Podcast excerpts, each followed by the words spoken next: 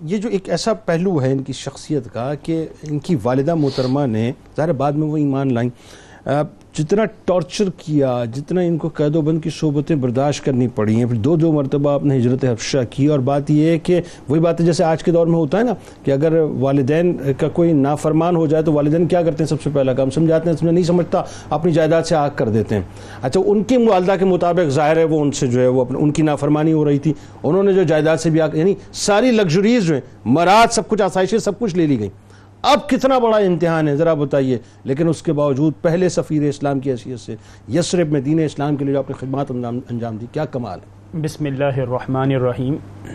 صحابہ کرام کی گفتگو اور ان کی حیات کے اوپر جب بھی ایک تائرانہ نظر جاتی ہے تو قربانیاں قربانیاں اور صرف قربانیاں۔ اللہ۔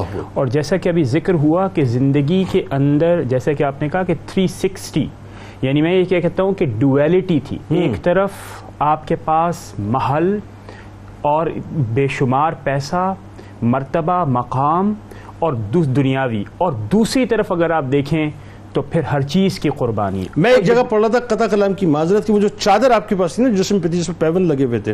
یعنی اس کو سینے کے لیے آپ کے پاس جو ہے وہ سوئی دھاگا بھی نہیں تھا۔ تو آپ کانٹوں سے جو ہے اس کو پیرو کے جو ہے رکھا کرتے تھے یہ عالم ہو گیا تھا۔ بالکل ایسا ہی ہے۔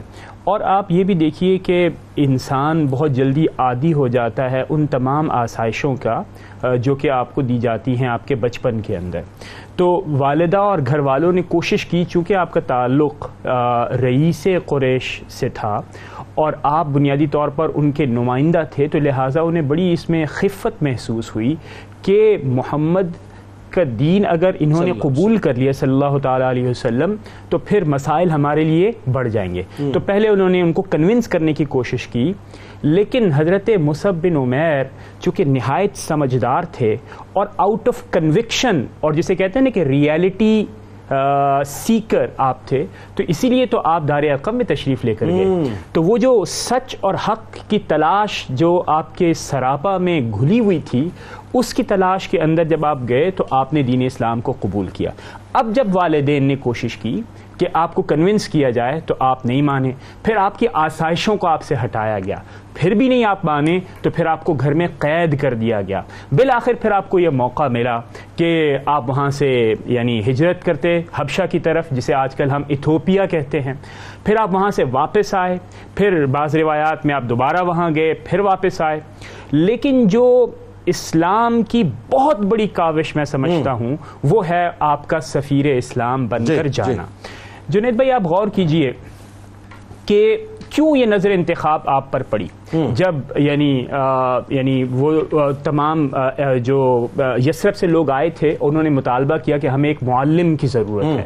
تو حضور سے جب یہ کہا گیا تو حضور اکرم صلی اللہ تعالیٰ علیہ وسلم کی نظر انتخاب حضرت مصب بن عمیر پر یہ بیت اولا کی بات یعنی یعنی یہ نبوت کا گیارہواں سال ہے۔ چھ افراد اسلام قبول کرتے ہیں اور پھر جب وہاں جا کر انہیں کچھ مسائل کا سامنا پیش کرنا سامنا کرنا پڑتا ہے کہ قرآن کریم احکامات تو پھر وہ جب واپس آتے ہیں تو حضور سے مطالبہ کرتے ہیں. تو حضور اکرم صلی اللہ تعالیٰ علیہ وسلم نے حضرت مصب بن عمیر کا انتخاب فرمایا. سوال یہ پیدا ہوا کہ کیوں؟ اس کی ایک بنیادی وجہ تو یہ تھی کہ آپ ینگ تھے. دوسری اس کی بنیادی وجہ یہ تھی کہ آپ کی تربیت خود حضور اکرم صلی اللہ تعالیٰ علیہ وسلم نے دار ارقم میں کی۔ تیسری بات یہ تھی کہ آپ کے پاس ایکسپوجر تھا سیاسی اور وہ جو تمام رنگ ڈھنگ تھے باہر کے کلچرز کو آپ جانتے تھے چونکہ آپ ان ایلیٹ میٹنگز میں بیٹھا کرتے تھے جہاں ہاں، پر بڑی اہم بات ہے۔ یعنی جہاں پہ اہل کفار اور قریش کی باتیں ہوا کرتی تھی تو ہی ہیڈ اے ونڈرفل انٹرنیشنل جسے آپ کہتے ہیں کاسموپولیٹن ایکسپوجر تھا۔ اسی وجہ سے آپ کا انتخاب کیا گیا۔ تو پھر جب آپ وہاں پر مدینہ المنورہ میں تشریف لے کے گئے جو کہ اس وقت یسرف کہلاتا جی، تھا جی۔ اب وہاں پر بھی آپ دیکھیے کہ انہوں نے آپ نے کیا کیا کیا۔ سب سے پہلے تو بنیادی تعلیمات دی یعنی قرآن کریم اس کی تلاوت لوگوں کو سکھائی۔ جی۔ چونکہ وہ اہل عرب تھے زبان کو سمجھتے تھے اس کی فصاحت و بلاغت کو جانتے تھے۔ پھر جو دوسرا کام آپ نے کیا وہ کیا کیا؟ وہ یہ کیا کہ امامت چونکہ وہاں پر ایک کوہیسیوٹی بھی ہے۔ تیسری بات جنید بھائی میں یہ کہنا چاہوں گا کہ اس کے ساتھ ساتھ پھر آپ نے وہاں پر دعوت کا کام کیا۔